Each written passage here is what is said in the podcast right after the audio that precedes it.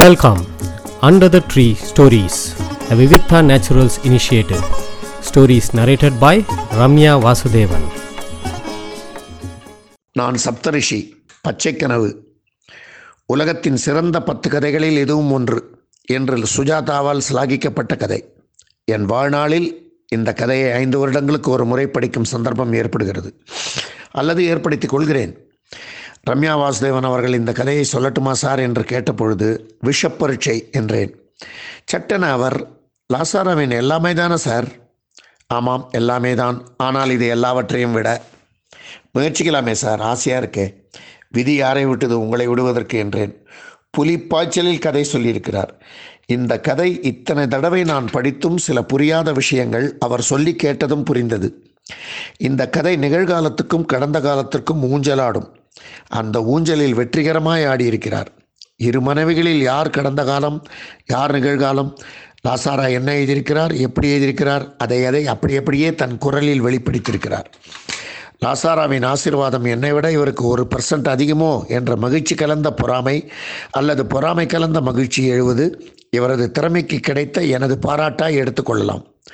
பச்சைக்கனவை எப்படியாவது இவர் மாதிரி சொல்லிவிட வேண்டும் என்ற இச்சைக்கனவு ஒருத்தருக்கு ஏற்பட்டாலும் அது அவரது சொல்லலின் ஜெயம். சொல்ல மறந்துவிட்டேனே, இக்கதை இவரது கதை சொல்லலில் 200வது கதை. அம்மாடியோ! இன்னைக்கு சொல்ல போகிற கதை லாசாரா அவர்களுடைய பச்சைக்கனவு அப்படின்னு சொல்லிட்டு ஒரு சிறுகதை. இந்த சிறுகதையை பற்றி எழுத்தாளர் சுஜாதா ரொம்ப ஸ்லாகிச்சு சொல்லியிருக்கார். அதாவது உலகத்திலேயே சிறந்த சிறுகதைகள் ஒரு 10ன்னு எடுத்தோன்னா அதில் இந்த பச்சைக்கனவு முக்கியமான 5க்குள்ளே வந்துடும் அப்படின்னு சொல்லியிருக்கார். ரொம்ப ஆச்சரியமான கதை, பல எழுத்தாளர்கள் பாராட்டிய கதை. இது லாசாராவோட முக்கியமான ஒரு கதையாக எப்பயுமே கருதப்பட்டிருக்கு. இந்த கதையை சொல்கிறதுக்கு முன்னாடி சில விஷயங்கள் பகிர்ந்துக்கலான்னு நினைக்கிறேன். லாசாராவோட எழுத்துக்களும் லாசாராவோட கதைகளும் நான் அடிக்கடி சொல்கிறது உண்டு. எதனாலனா அது எல்லாரும் அவசியம் படிக்கணுங்கிற ஒரே காரணத்துக்காகத்தான். அதாவது நம்ம நிறைய கதைகள் படிக்கிறதுக்கும் இந்த கதைகளை படிக்கிறதுக்கும் நான் பெரிய வித்தியாசம் என் மனசளவில் உணர்ந்திருக்கேன். இந்த கதைகள் நம்மளை இன்னும் ஆழ்ந்து சிந்திக்க வைக்கும். நிறைய கதைகள் நம்மளை சிந்திக்க வச்சாலும் இதில் லாசாராவோட எழுத்துக்களில் அந்த வார்த்தைகள் இருக்குது தெரியுமா, அது வார்த்தைகளுக்கு ரொம்ப கனம் உண்டு, வார்த்தைகளுக்கு நிறைய பவர் உண்டுங்கிறது இவரோட கதைகளில் கூட தெரியும். எப்பயுமே நம்ம அந்த மந்திரம் சொல்கிறச்ச தான் அதுக்கு பவர் இருக்குதுன்னு நினைப்போம். அப்படி இல்லை, சில இடங்களில் உபயோகிக்கிற வார்த்தைகளோட வீரியம் நம்ம மனசையே மாற்றும். அந்த மாதிரி ஒரு கதை இந்த கதை. அண்டு இந்த கதையை சொல்லும்போது நான் சில இடங்களில் கதையாக சொல்லிட்டு போனாலும் சில இடங்களில் வாசிக்கிறேன். எப்பயுமே அதை பண்ணுவேன். ஆனால் லாசாராவோட கதைகளில் வாசிக்கிற வாசகங்களை குறிப்பாக எடுத்துக்க சொல்கிறேன். ஏன்னா அந்த 2 வரிக்குள்ளேயே அவர் மொத்த விஷயத்தையும் அடக்கிடுவார். அதை நான் எவ்வளோ விரித்து சொன்னாலும் அந்த கணத்தை நான் கொடுக்க முடியாது. ஸோ அதனால் அங்கங்கே அவரோட வாசகங்களை நான் வாசிக்கிறேன். இவ்வளோ கதைகள் சொல்லிகிட்டு இருந்தாலும் யாராவது இந்த லாசாராவோட ஏதாவது ஒரு கதை எடுத்து படித்தா அதுவே பெரிய வெற்றின்னு நான் நினைக்கிறேன். ஸோ இப்போ இந்த கதைக்குள்ளே போகலாம். இந்த கதை எப்படி ஆரம்பிக்கிறதுனா, முதுகு பச்சையாக கன்றி போக காயும் வெயிலில் உட்கார்ந்து கொண்டு நேற்றிரவு கண்ட கனவை மறுபடியும் நினைவில் எழுப்ப முயன்றான். கனவற்ற தூக்கமே என்றும் இல்லை, எனினும் விடிந்ததும் அக்கனவுகள் மறந்துவிடும். ஆயினும் நேற்றிரவு கண்ட கனவு அப்படியல்ல, பச்சை கனவு. ஒரு ஆள் படுத்துன்னு இருக்கான் ஒரு குளத்துக்கிட்ட, ஒரு குட்டி குளம். அந்த குளத்தில் கால் நனையிற மாதிரி வச்சுட்டு அப்படியே படுத்துட்டு இருக்கான். அவனுக்கு அப்போ பக்கத்தில் இருக்கக்கூட கத்தாழை, வண்டு ஒரு இங்கரிச்சுன்னு இருக்கு. அது எல்லாமே பச்சையாகவே தோன்றுறது. எல்லாமே பச்சை வண்டு, பச்சை கத்தாழை, இப்படி யோசிச்சுட்டே படுத்துட்டு இருக்கான். அவன் முக்கியமாக அவனோட கனவை நினச்சி, எந்த கனவை அவன் கண்டானோ அதை பற்றி யோசிச்சுட்டு இருக்கான். அப்போ அவன் மனைவி அங்கே வரா. அவளுக்கு ரொம்ப கஷ்டமாக இருக்குது. இன்றைக்கி உங்களுக்கு என்ன ஆச்சு, ஏன் இங்கே படுத்துன்னு இருக்கீங்கோ, உங்களை நான் வீட்டுக்குள்ளே தானே உட்காத்தி வச்சுருந்தேன் அப்படிங்கிறா. அப்புறம் இங்கே என்ன உங்களுக்கு நிலா காயறதான்னு கேட்குறா. ஏன்னா அது நல்ல உச்சி வெயில் அடிச்சுட்டுருக்கு. அப்போ போய் நிலா காயறதா அப்படின்னு கேட்குறா. உடனே அந்த வார்த்தையை பிடிச்சிக்கிறான் அவன். நிலா பச்சை தானே அப்படின்னு கேட்குறான். பச்சையா யார் சொன்னா, வெண்ணிலா இல்லையா அப்படின்னு கேட்குறா. முழுசா வெள்ளையா அப்படின்னு கேட்குறா. இவளுக்கு ஒவ்வொரு விஷயமும் இந்த மாதிரி எல்லாம், இது பச்சையாக இருக்கா, அது பச்சையாக இருக்கா, பகல் இப்போ வெயில் அடிக்கிறதுனா வெயில் பச்சையாக இருக்கா, முழு வெளுப்பாக இருக்கா இப்படின்னு ஒவ்வொன்றா கேட்குறான். அவளுக்கு வந்து ஒரு மாதிரி அவள் பயந்து போகிறா. இன்றைக்கி என்ன இன்றைக்கே ஒரு தினசாக இருக்கே, வெயில் வெளுப்பாக தானே இருக்கும், உள்ளே வாங்கோ அப்படின்னு அவனை கூட்டின்னு போகிறான். அவன் வந்து வெயில் கூட பச்சையாக இருந்தால் எவ்வளோ நன்னா இருக்கும் அப்படின்னு பேசிகிட்டே வரான். அதாவது இவன் பச்சை மேலே இவனுக்கு இருக்கிற காதலை பார்க்குறா அவள். உடனே அவள் சொல்கிறா, பச்சையான பச்சை இலப்பச்சை, நேற்று சாயங்காலம் தான் உங்கள் மச்சினை 14 ரூபா போட்டு வாங்கின்னு வந்தான், இதை போட்டுன்னு பாருங்களேன் அப்படிங்கிறா. என்னது அப்படின்னோடனே ஒரு கூலிங் கிளாஸ் கொடுக்குறா, பச்சை கூலிங் கிளாஸ். அதை போட்டுன்னு பார்த்தா எல்லாமே பச்சையாக தெரியும். அதை இவனுக்கு மாட்டி விட்றா. அடா உங்களுக்கு ஜோராக இருக்கே அப்படின்னு சொல்கிறா. என்ன அப்படின்னோடனே, மூக்கு கண்ணாடி போட்டுக்கொண்டால் உங்களை குருடு என்று யார் சொல்லுவா அப்படின்னு அவள் சொல்கிறா. அவ்வார்த்தை சுருக்கென்று தைத்தது. உள்ளத்தை சொன்னாலும் எவ்வளவு தூரம் தன்னை கேலி பண்ணுகிறாள் என்று புரியவில்லை. கண்ணாடியை கழற்றி வீசி எறிந்தான். அது கட்டாந்தரையில் பட்டெறிந்து உடையும் சத்தம் இனிமையாய் ஒலித்தது. அதாவது இந்த ஆள் வந்து குருடு.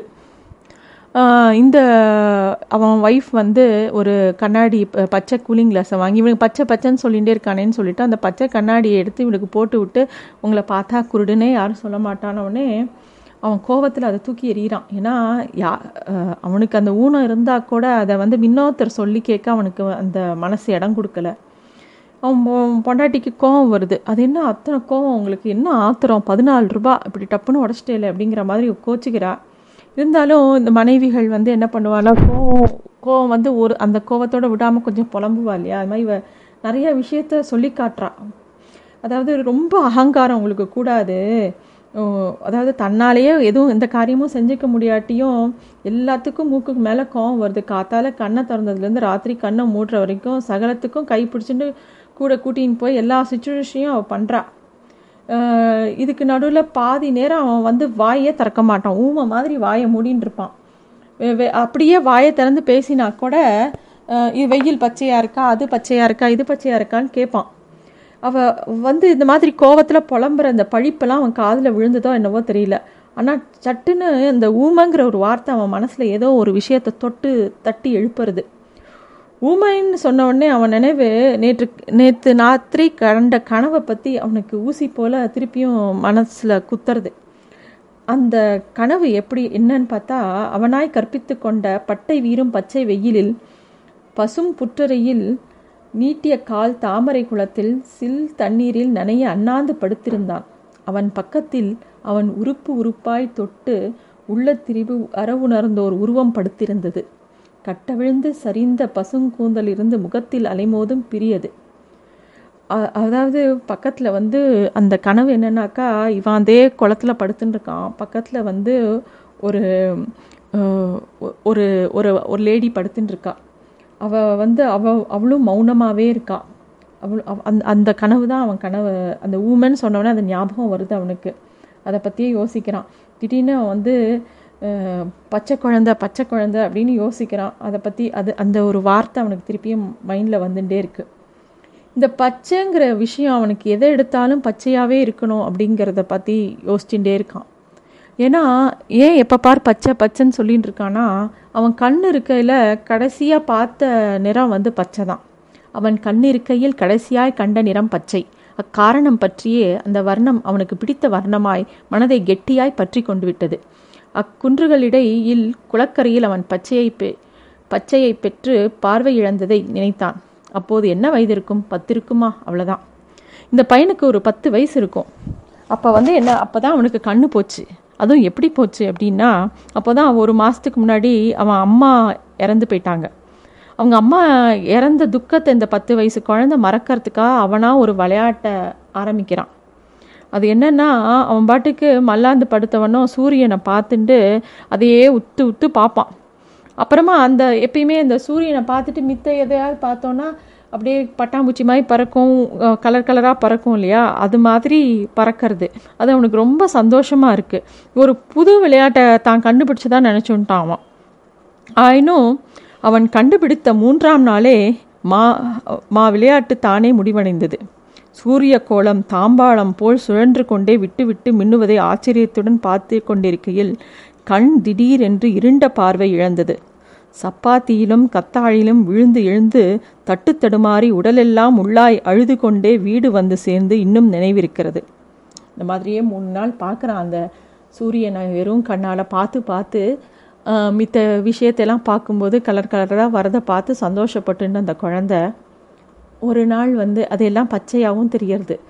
மூணாவது நாள் அப்படியே பார்த்துட்டு இருக்கும்போது அந்த பச்சையாக தெரிஞ்சது அப்படியே மறைஞ்சு போய் கண் இருட்டு அடிச்சுடுறது, கண்ணு தெரியல. வீட்டுக்கு அப்படியே தட்டு மாதிரி வரான். தலைவாழை இலையில் விளக்கெண்ணை தடவி அவள் அப்பா படுக்க வச்சு அவள் அப்பா கற்று கற்றுன்னு கத்துறா, மறுக்கணும் மறுக்கணும் உன்னை பெத்தாலே உன் தாயும் அப்படின்னு சொல்லி. அவள் அப்பானால் இந்த தோல்வி, அதாவது தான் குழந்தைக்கு கண்ணு தெரியல அப்படிங்கிற ஒரு விஷயத்த மனசு ஏற்றுக்கவே மாட்டேங்கிறது. பல வைத்தியம் பார்க்குறார், ஆனாலும் எல்லாரும் வந்து இனிமேல் குணப்படுத்த முடியாது. ஏற்கனவே அவனுக்கு கண்ணில் ஏதோ லேசாக கோளாறு இருக்குது, அதை இந்த பையன் வந்து இன்னும் அந்த சூரியனை பார்த்து பார்த்து அது கடைசியில் கம்ப்ளீட்டாக கண்ணு போயிடுத்து. அவள் அப்பானால் அந்த தோல்வியை தாங்கிக்கவே முடியல. உனக்கு அப்போ தான் அவள் அப்பா ஒரு வார்த்தை விடுறா, வர ஆத்திரத்தில் உன்னை அப்படியே தூக்கி சுவரையில் அரைஞ்சி விடலாம் போல் இருக்கிறது, உனக்கென்று எல்லாம் தேடி வருகிறது, சூரியனை பார்க்குற விளையாட்டு யார் சொல்லி கொடுத்தா, நம்ம சம்பந்திக்காரன் தானே, பெண்ணை தள்ளி வச்சோம் அப்படின்னுட்டு அந்த வைத்தறிச்சலில் என்ன வேணாலும் செய்வான் அவன். மாப்பிள்ளையும் சரியான பித்துக்குழி, சொல்லு நஜத்தை சொல்லு, குட்டிச்சவரே என்ன பாவத்தை பண்ணினேனோ, பாபமும் பச்சையாக இருக்காதோ அப்படின்னு அவன் யோசிக்கிறான். அப்படியே அவன் யோசிச்சுட்டு இருக்கான். அதாவது இவனுக்கு அவன் அப்பா எவ்வளோ திட்டினாலும் அது கூட புரிகிற வயசு இல்லை. அப்போது அதே மாதிரி அந்த கண்ணு போனதும் அவனுக்கு வந்து எல்லாருமே அவனுக்கு போன மாதிரி இருக்குது. அந்த பச்சைங்கிற கலர் மட்டும் அவன் மனசில் நின்று போச்சு. அதனால் அவன் எல்லாமே பச்சையாக இருக்குமோன்னே கற்பனை பண்ணிட்டு வரான். தாழ்வாரத்தில் இட்ட பிரம்ம நாற்காலில் சாய்ந்து கொண்டு குனிந்த தலை நிமிராது யோகத்தில் ஆழ்ந்தது போல் உட்கார்ந்திருக்கிறார். என்ன இருக்கிறது இவ்வளோ யோசனை பண்ண, கண்ணிருந்தாலே பொழுது போக மாட்டேங்கிறது, இவருக்கு பார்வை இல்லாமல் பேச்சும் இல்லாமல் எப்படி பொழுது போகிறது அப்படின்னு அவன் மனைவி யோசிக்கிறாள். ஏன்னா இவன் எப்பயுமே தன்னை வந்து ரொம்ப மௌனமாக இருப்பான், ரொம்ப பேச மாட்டான், அப்படியே பேசினாலும் ஒவ்வொரு விஷயமாக கேட்டுன்னு இருப்பான். அவன் மனைவிக்கு அவன் வந்து இந்த மாதிரி அந்த கண்ணாடியை போட்டு உடச்சிட்டு பேசாமல் மௌனமாக இருக்கிறது அவளுக்கு ஏதோ மனசை ரொம்ப வருத்தப்பட வைக்கிறது. ஏன்னா இவன் நல்லவன், நல்ல பையன், ஆனால் இவன் இந்த மாதிரி இவன் பண்ணுறானே அப்படிங்கிற ஆதங்கம் அவளுக்கு இருக்குது. அவளை சாப்பிட கூப்பிட்றா, அவன் எனக்கு சாப்பாடு வேண்டாங்கிறான். உடனே இவன் வந்து நினச்சிக்கிறா அவனுக்கு கோவம்னு நினச்சிட்டு, என்ன கோவமா, விடுங்கோ, அந்த கண்ணாடி போனால் போகிறத ஒழிஞ்சது பீட, நீங்கள் சாப்பிட வாங்கோ அப்படிங்கிறா. இல்லை எனக்கு வேண்டியதில்லை, வற்புறுத்த அதை நான் மாடிக்கு போகிறேன் அப்படின்னு சொல்லிட்டு மாடிப்படியை தட்டி தட்டி ஏறி மாடிக்கு போகிறான். சரி இவனுக்கு கொஞ்சம் சமாதானப்படுத்தலான்னு சொல்லிட்டு ஒரு டம்ளர் பால் எடுத்துட்டு அவன் நேராக அவன் கிட்டே போகிறா. அவனுக்கு அது ஒரு டம்ளர் பாலை கொடுத்துட்டு இது என்ன அப்படின்னோடனே பால், பசும்பால், பச்சைப்பால் அப்படின்னு அவனே அவன் நினச்சிக்கிறான். எல்லாமே அவன் பச்சை பச்சைன்னு தான் நினச்சிப்பான், எது கொடுத்தாலுமே ஒரு கிளி சத்தம் போட்டால் கூட பச்சை கிளி அப்படின்னு நினச்சிப்பான். எல்லாமே அவனுக்கு அதுதான் விஷயம். உடனே இவன் மனைவி இப்போ இந்த பாலை கொடுத்துட்டு இதையாவது சாப்பிடுங்க அப்படின்னு சொல்லிட்டு அவன் கையை பிடிச்சிக்கிறா. மெதுவாக கேட்குறா கோபமா அப்படின்னு. இல்லையே அப்படிங்கிறோட்டு அவன் சொல்கிறான். எப்படின்னா ஏன் ஒரு மாதிரி இருக்கே அப்படின்னே. இல்லை நான் நேற்று ஒரு கனவு கண்டேன், ஓ மேலே கோபம் இல்லை, என் மேலே தான் தப்பு. அவன் சொல்கிறான் என்னை சமாளிக்கிறதும் ரொம்ப கஷ்டம்தான், பாவம் நீயும் உன் தம்பியும் கொஞ்சம் இடம் மாறுதலா, வேணா வேறு ஊருக்கு எங்கேயா போயிட்டு வாங்கோ அப்படிங்கிறான். அதை கேட்டவுடனே இவனுக்கு ரொம்ப வருத்தமாக இருக்குது. ஏன்னா நீங்கள் எப்படி சொல்கிறேன், நானும் என் தம்பியும் ஒரு அனாதன்னு உங்களுக்கு தெரியாதா, நாங்கள் எங்கே போவோம், ஏன் உங்களுக்கு அவ்வளோ கோவம் எங்கள் மேலே அப்படிங்கிற மாதிரி அவன் சொல்கிறான். அதுக்கு அவன் சொல்கிறான், ஆமாம் நீ அனாதங்கிற ஒரே காரணத்துக்காக நான் உன்னை கல்யாணம் பண்ணின்றது தப்பு தானே, எனக்கு ஆதரவு முக்கியமாக நினச்சி உன்னை மணந்தது உன்னை ஏமாத்தின மாதிரி தானே, உனக்கு திக்கில்லாத என் சௌகரியத்துக்காக நான் உபயோகப்படுத்தின்ட்டேனோன்னு எனக்கு தோன்றுறது, அதனால் நானும் திக்கில்லாதவன் தான் அப்படின்னு சொல்லி அவன் ஒரு மாதிரி வருத்தப்படுறான். அவள் வந்து அவள் சொல்கிறா அதெல்லாம் ஒன்றும் இல்லை அப்படின்னு சொல்கிறான். அவளும் யோசித்து பார்க்குறான். இந்த இவனுக்கு கண் இல்லைங்கிறத தவிர இவன்ட்ட வேறு எந்த குறையும் கிடையாது, ரொம்ப நல்லவன், ரொம்ப அவன் மேலே ஒரு இன்னும் ஒரு ஆசையும் அன்பும் இல்லை பச்சாதவமானு தெரியல, ஏதோ ஒரு அன்பு அவன் மேலே அவளுக்கு வந்துட்டே இருக்குது. கொஞ்ச நாள் அப்படியே உட்காண்டிருக்காங்க ரெண்டு பேரும். உடனே அவன் பேச ஆரம்பிக்கிறான். அப்போ தான் உனக்கு ஒரு மூத்தாள் இருந்தாள் என்று உனக்கு தெரியுமோ அப்படின்னோடனே அவளுக்கு அப்படியே தூக்கி வாரி போடுறது. அவளுக்கு தெரிஞ்ச வரைக்கும் இவனுக்கு மூத்தாள்னா முன்னாடியே, அதாவது இவளை கல்யாணம் பண்ணிக்கிறதுக்கு முன்னாடியே ஒருத்தியை கல்யாணம் பண்ணின்ட்டான், எனக்கு ஏற்கனவே ஒரு பொண்டாட்டி இருந்தா அப்படிங்கிறதான் அவன் சொல்ல வரான். இவனுக்கு ஒன்றும் அப்படி ஒன்றும் பெருசாக வயசாகலை, இவனுக்கு எப்படி மூத்தாள் இருக்க முடியும், எப்படி எனக்கு முன்னாடி ஒரு மனைவி இருக்க முடியும்னு அவன் யோசிக்கிறான். அதுக்கு அவன் வந்து விவரமாக சொல்கிறான். எங்கள் கல்யாணம் கிராமாந்திர கல்யாணம், அவள் பிறந்த வீடு அடுத்த தெருதான், எனக்கு கண் பார்வை போவதற்கு முன்னாலேயே கல்யாணம் நடந்துவிட்டது. என் தகப்பனார் வைதீகம். சாரதா சட்டம் அமலுக்கு வரும் முன்னர் அதை சவித்துக்கொண்டு நடந்த அவசர கல்யாணம். எனக்கு அவளை என் கண்ணிற்கையிலேயே சரியாக கண்ட நினைவில்லை. எல்லாவற்றையும் மறைத்த ஓமப்புகையும் வைதிக கூட்டமும் ஞாபகம் இருக்கிறது அப்படின்னு சொல்கிறான். அதாவது இவ அப்பா வந்து ரொம்ப வைதீகம், அந்த காலத்து மனுஷர். அவருக்கு வந்து சின்ன வயசுலேயே பிள்ளைக்கு கல்யாணம் பண்ணிடணும்னு தோன்றுறது. அந்த சாரதா சட்டங்கிறது வந்து சைல்டு மேரேஜ் ப்ராஹிபிஷன் வரத்துக்கு முன்னாடியே அவர் வந்து தம் பிள்ளைக்கு கல்யாணம் பண்ணி வச்சுடுறார். அந்த பொண்ணு வந்து யாருன்னா அடுத்த தெருவில் இருக்கக்கூடிய ஒரு பொண்ணு. அந்த கல்யாணம் ஆனப்புறம் தான் தெரியறது அந்த பொண்ணுக்கு சுத்தமாக பேச்சும் வராது, காதும் கேட்காது. அதை கேட்ட உடனே அவள் அப்பாவுக்கு சம்பந்தி மேலே பயங்கர கோவம் வருது. தன்னோட அவசரத்துக்கு நன்னா ஏமாற்றிட்டான் அந்த சம்பந்தின்னு ரொம்ப கோவம் வந்து அவள் பண்ணின சீர் செனத்தி எல்லாத்தையும் திருப்பி கொடுத்து அந்த பொண்ணையும் திருப்பி அனுப்பிச்சி வச்சுடுறார்.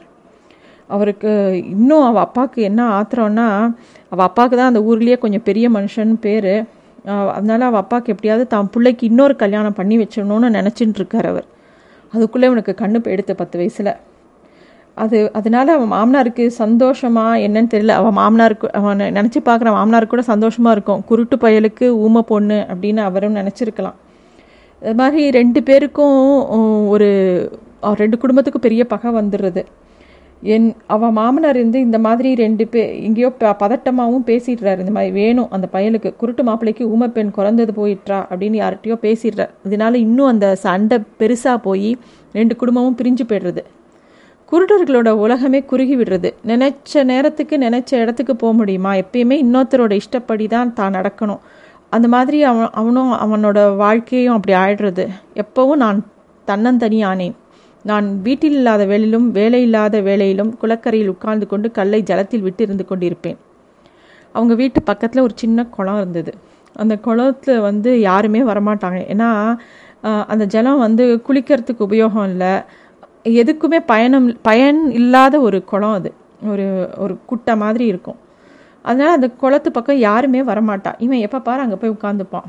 எனக்கு நிச்சயமாய் சொல்ல தெரியாது. வயது ஏற ஏற கூடவே ஊறும் வேதனை இன்னதென்று நிச்சயமாக எங்கே தெரிகிறது அப்படின்னு சொல்கிறான்.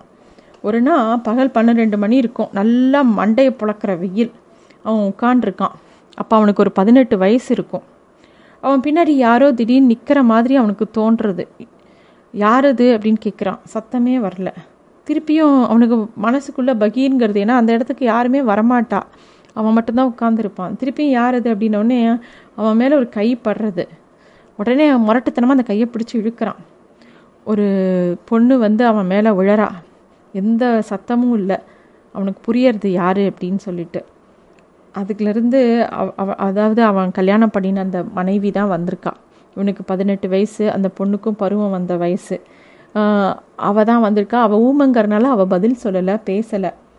அன்று முதல் நாங்கள் என்னென்ன பேசினோம், என்ன பேச முடியும், பேச என்ன இருக்கிறது? எங்கள் பச்சை நரம்பில் துடிக்கும் இரத்தத்தின் படபடப்பு தான் எங்கள் பாஷை. நான் தான் பச்சை பச்சையாக சொல்கிறேனே. எனக்கு இஷ்டமானதெல்லாம் பச்சையாய் காண விரும்பும் ஒரு இஷ்டத்தில் அன்று முதல் அவளுடன் கழித்த வேலைகள் எல்லாம் பச்சையாயின. பச்சை பகல், பச்சை இரவுகள். இப்படியே அவனும் அவளும் அங்கேயே பழகிறாங்க. அந்த குட்டைக்கிட்ட தான் பழகிறாங்க 2 பேரும். கணவன் மனைவியாக இருந்தால் கூட இந்த வீட்டு பகையினால் எல்லாருக்கு முன்னாடியும் பழக முடியல. அதனால இந்த யாருமே வராத இந்த குளத்தங்கரையில் தான் அவங்களோட எல்லா இன்பம் துன்பம் எல்லாமே அங்கே தான் நடக்கிறது. இப்படிலாம் போயின்னு இருக்கு. அப்போது ஒரு நாள் என்ன ஆறுது, அவன் சொல்கிறான், ஒரு சித்திரையின் சந்திரிக்கையாம், ரொம்ப வசதியாமே. ஒரு நல்ல நாளில் அவள் வந்து அந்த ஒரு சாயந்தர வேளையில் அவன்கிட்ட வந்து உட்காந்துக்கிறா. அவனோட கை மேலே ஏதோ 2 சொட்டு கண்ணீர் விழருது. அதாவது இவளால் பேச முடியாது, அவனுக்கு கண்ணு தெரியாது, அவன் பேசினாலும் இவளுக்கு கேட்காது. அந்த மாதிரி ஒரு நிலைமை. நிலவின் ஒளி கூட கண்ணை உறுத்துமோ? ஏனெனில் என் கைமேல் 2 சொட்டுகள் கண்ணீர் உதிர்ந்தன. என் கைகள் அவள் கண்களை தேடின. அவள் என் கைகளை பற்றி தன் வயிற்றில் வைத்து கொண்டாள். அவள் பச்சை வயிறு ஏன் கொதிக்குதோ? ஏன் என்மேல் சாய்ந்திருந்த அவளுடைய அவளுடன் விம்மி குலுங்கிற்று. அவளை விட நான் துர்பாக்கியசாலியா? என்னை விட அவளா? யார் அறிவார்? ஏனோ? அவள் வந்து கண்ணால் ஜலம் விடுறா. இவனோட கையை எடுத்து தன்னோட அடி வயிற்று மேலே வச்சு ஏதோ சொல்ல வரா. இவனுக்கு அது புரியலை. அவன் எதுக்கு அழறானும் தெரியல. இவளை கேட்டாலும் அவளால் பதில் சொல்ல முடியாது. அந்த மாதிரி ஒரு நிலமை அவனுக்கு. அவனை அப்படியே அணைச்சிக்கிறான். என் பொண்டாட்டி ஏன் இன்று அழுதாள் என்ற கேள்வி உருவமற்ற உருவாய் எனக்கு தோன்றிட்டார் போல் இருந்தது. அவன் எதுக்கு அழறாங்கிற கேள்வியை அவனை போட்டு தொலைச்சி எடுத்துட்டு இருந்தது. அன்றைக்கி ராத்திரி அவன் போய் தூங்குறான். மறுநாள் காலம்புரை யாரோ வந்து வேக வேகமாக வந்து கதவை தட்டுறாங்க. என்ன அப்படின்ட்டு பார்த்தா ஒரு ஆள் ஓடி வரான். ஓடி வந்து சொல்கிறான், சமாச்சாரம் கேட்டியோ, உன் நாட்டு பெண் திடீரென்று செத்து போயிட்டாளாம். அப்பா மேல் துண்டு போட்டுக்கொள்ளவும் மறந்து அவசரமாய் அவர்களுடன் ஓடினார். அந்த பொண்ணு செத்து போயிட்டாங்கிற விஷயம் வருது. அவள் அப்பா ஓடுறா அந்த வீட்டுக்கு. இவனையும் கொஞ்ச நேரம் கழித்து அந்த வீட்டுக்கு அழைச்சின்னு போகிறா. நான் தெரியாத கண்ணை திறந்த வண்ணம் கட்டிலில் அசைவற்று படுத்து கொண்டிருந்தேன். ஒரு விஷயம் நன்றாக புலனாயிற்று. விடிந்து விட்டது. ஆகையால் நான் விழித்து கொண்டுதான் இருந்தேன். என் கண்ணில் பொட்டு ஜலம் கூட இல்லை. சற்று நேரம் பொறுத்து யாரோ இருவர் என்னை பிடித்து மாமனார் வீட்டுக்கு கூட்டி சென்றனர். எப்படிப்பட்ட மாப்பிள்ளை வருகை! கூடத்தில் பிணத்தை கிடத்தி இருந்தது. கையில் மண் செப்பில் அவள் குடித்தது போக பாக்கி சாறு எஞ்சியிருந்தது. அந்த செப்பை தொட்டேன். பிறகு அவள் உதட்டை தொட்டேன். பச்சையாதான் இருக்கும். வீட்டு கொலைப்புறத்தில் வைத்தியத்திற்காக வேண்டி விஷப்பூண்டு ஏதோ பயிரிட்டிருக்கிறது. எல்லோருக்கும் தெரிந்த விஷயம். அதாவது அந்த பொண்ணு வந்து இவன் விஷத்தை குடிச்சுடுத்து. அவள் வீட்டில் பின்னாடி மருத்துவத்துக்காக வச்சுருந்த ஒரு விஷ செடியை எடுத்து அதை மருந்தாக குடிச்சுடுத்து. இவன் போய் தொட்டு பார்க்குறான். அது வந்து ஒரு சின்ன கிராமம். அதனால் அந்த ஊர் மணியக்காரர் வேக வேகமாக போய் பெரிய விஷயம் ஆகிடக்கூடாதுன்னு ஒரு டாக்டரை கூட்டின்னு வரார். பெரிய கேஸ் ஆகிடக்கூடாதுன்னு, ஏன்னா அது வந்து சூசைட் கேஸுங்கிறதுனால அங்கேயே வச்சு போஸ்ட்மார்ட்டம் பண்ணுறா. அந்த பொண்ணோட வயசுலேருந்து 3 மாத சிசுவை எடுக்கிறா. அப்போ தான் இவனுக்கு புரியறது அவள் எதுக்கு அழுதா, எதுக்கு கையை எடுத்து தன்னோட அடிவயத்தில் வச்சுண்டாங்கிறது. இதுதான் அவள் தெரிவிக்க முயன்றபோது எனக்கு தெரியவில்லையோ அப்படின்னு அவன் யோசிக்கிறான். ஊரில் இருக்கிற பெரியவாள்லாம் என்னெல்லாமோ பேசுகிறா. அவனுக்கு வந்து எதுவுமே காது கொடுத்து கேட்க முடியல. ஒரு வேளை அவள் வந்து, அதாவது இவா 2 பேரும் கல்யாணமானவா தான், இந்த குழந்தையை யாரும் அங்கீகரிக்க மாட்டாளோ, எல்லாரும் தப்பாக பேசுகிறாளோன்னு நினச்சிட்டு அவளே இந்த ஒரு முடிவை எடுத்துட்டா. இந்த உறவு உருப்பட பிறக்கவில்லை என்று உணர்ந்தாளோ அப்படின்னு சொல்லிட்டு அவன் சொல்கிறான். அந்த குழந்தை என்னுடையதுன்னு அவன் சொல்லியிருக்கலாம். இந்த புதிருக்கே ஒரு விடை கிடைச்ச மாதிரி இருக்கும். இந்த குழந்தை யாருதுன்னு எல்லாரும் பேசும்போது இந்த குழந்தை என்னோடதானே இவன் தைரியமாக சொல்லியிருக்கலாம். ஆனால் அப்படி சொன்னால் இந்த 3 மாதங்களும் ஊரின் பொது சொத்தாக இருக்கும். எல்லாரும் இந்த 3 மாதம் இந்த பொண்ணும் செத்து போயிட்டா. இவள் உயிரோடு இருக்கும்போது சொல்லியிருந்தா கூட ஏதாவது ஒரு அர்த்தம் இருக்குது. அவள் செத்து போன அப்புறம் இந்த குழந்தை என்னோடதுன்னு இவன் சொன்னான்னா இந்த விஷயத்தை போட்டு இந்த ஊரே அலசி இவன் எப்படி இருந்தான், அவள் இப்படி இருந்தா, இப்படி பழகிருக்கா, அப்படி பழகிருக்கான்னு 1000 விஷயம் சொல்லுவாளே அப்படிங்கிறது இவனுக்கு மனசில் போட்டு வருத்தமாக இருக்குது. அதனால் அவன் வந்து இந்த பொண்ணுக்கு பேருக்கு களங்கமே வந்தாலும் இந்த தன்னோட அந்தரங்கமாக அவள் 2 பேரும் பழகினது அவனுக்கு மனசுக்கு மட்டுமே இருக்கட்டும்ங்கிற ஒரு முடிவுக்கு வரான். யார்கிட்டையும் சொல்லலை இந்த குழந்தை தன்னோடதுன்னு சொல்லிட்டோம். ஏன்னா இனிமேல் அதாவது இந்த களங்கத்தை நீக்கினா மட்டும், என்ன உயிரோடு இருக்கும்போது மட்டும் இவள் 2 பேரையும் யாராவது நினச்சாளா, இவா மனசு என்ன பாடுபடும்னு யாராவது நினச்சாளா, இவாளுக்கு கல்யாணம் பண்ணி வச்சோமே, இவா 2 பேரையும் பிரித்து வச்சுருக்கோமே, இவாளோட எண்ணம் என்னன்னு யாராவது பெரியவா நினச்சாளா, இனிமே போய் இந்த பொண்ணோட களங்கத்தை நீக்கி இவன் என்ன பெருசாக சாதிக்க போகிறான், அவளோ செத்து போயிட்டா, இந்த குழந்தையாவது இருந்தால் நன்னா இருக்குமேனு இவனுக்கு இப்போ மனசு தோன்றுறது. அப்புறம் அந்த மனசையே திட்டிக்கிறான். இது என்னது பைத்தியக்கார மனசு, அந்த குழந்தை இருந்திருந்தா அவளும் உயிரோடு தானே இருந்திருப்பா, அது எப்படி ஒன்றை மட்டும் பிரித்து யோசிக்க தோன்றுறது அப்படின்னு சொல்லி ஒவ்வொரு விஷயமா இந்த இப்போ இருக்கிற மனைவி கிட்ட சொல்லிட்டு வரான். இது எவ்வளவு அசட்டுத்தனமான யோசனை, எனக்கு உடனே தெரிகிறது. அது உயிருடன் இருந்தால் அவளும் உயிருடன் இருக்க மாட்டாளா? ஒன்றினின்று மற்றொன்றை பிரித்து சிந்திப்பது எவ்வளவு அர்த்தமற்று இருக்கிறது. அவள் போனால் அக்குழந்தையும் போக வேண்டியதான். இம்மனத்தின் நிலையை என்னென்று சொல்லுவது அப்படின்னு சொல்லி அவன் அதாவது அவனுக்கு நடந்ததெல்லாம் எல்லா துக்கத்தையும் சொல்கிறான் அவகிட்ட. இவன் சொல்ல சொல்ல இவளுக்கு அவன் மேலே இன்னும் பாசமும் தொண்டை அடைக்கிறது. அவனோட இயலாமையில் அவன் இவ்வளோ கஷ்டப்பட்டிருக்கானேன்னு அடைக்கிறது. அவனை அப்படியே போய் அணைச்சிக்கிறான். அவன் அப்படியே நான் சொல்லி அப்படியே வெட்கத்தை விட்டு குழையிறான். அப்படியே அவனுக்கு என்ன சொல்கிறதுன்னு தெரியல. அதுக்கு இவன் சொல்கிறா, அதனால என்ன, நமக்கு வருஷம் ஒரு குழந்தை பிறக்காதா அப்படின்னு சொல்லி அவன் சொல்லவும், வாஸ்தவந்தான், ஆனால் பெண் குழந்தையாக பிறக்கணும் அப்படின்னு அவன் சொல்கிறான். இப்போ தான் அவன் வாய் விட்டு மனசு விட்டு இவகிட்டையே பேசுகிறான். எப்பயுமே மௌனமாக இருக்கக்கூடியவன், எப்பயுமே இவ எது கேட்டாலும் ஊமையாக இருக்கக்கூடியவன், இப்போ தான் வந்து வெளிப்படையாக சொல்கிறான், ஆமாம் நமக்கு குழந்தை பிறந்தா பெண் குழந்தையாக தான் இருக்கணும் அப்படின்னு. அது கூட ஒரு பேர் யோசிச்சிருக்கேன் அப்படின்னு அவன் சொல்கிறான். என்ன பேருன்னு இவன் ரொம்ப ஆவலாக கேட்குறா. பச்சை அப்படின்னு சொல்கிறான். Thanks for listening to stories under the tree, a Vivikta Naturals initiative.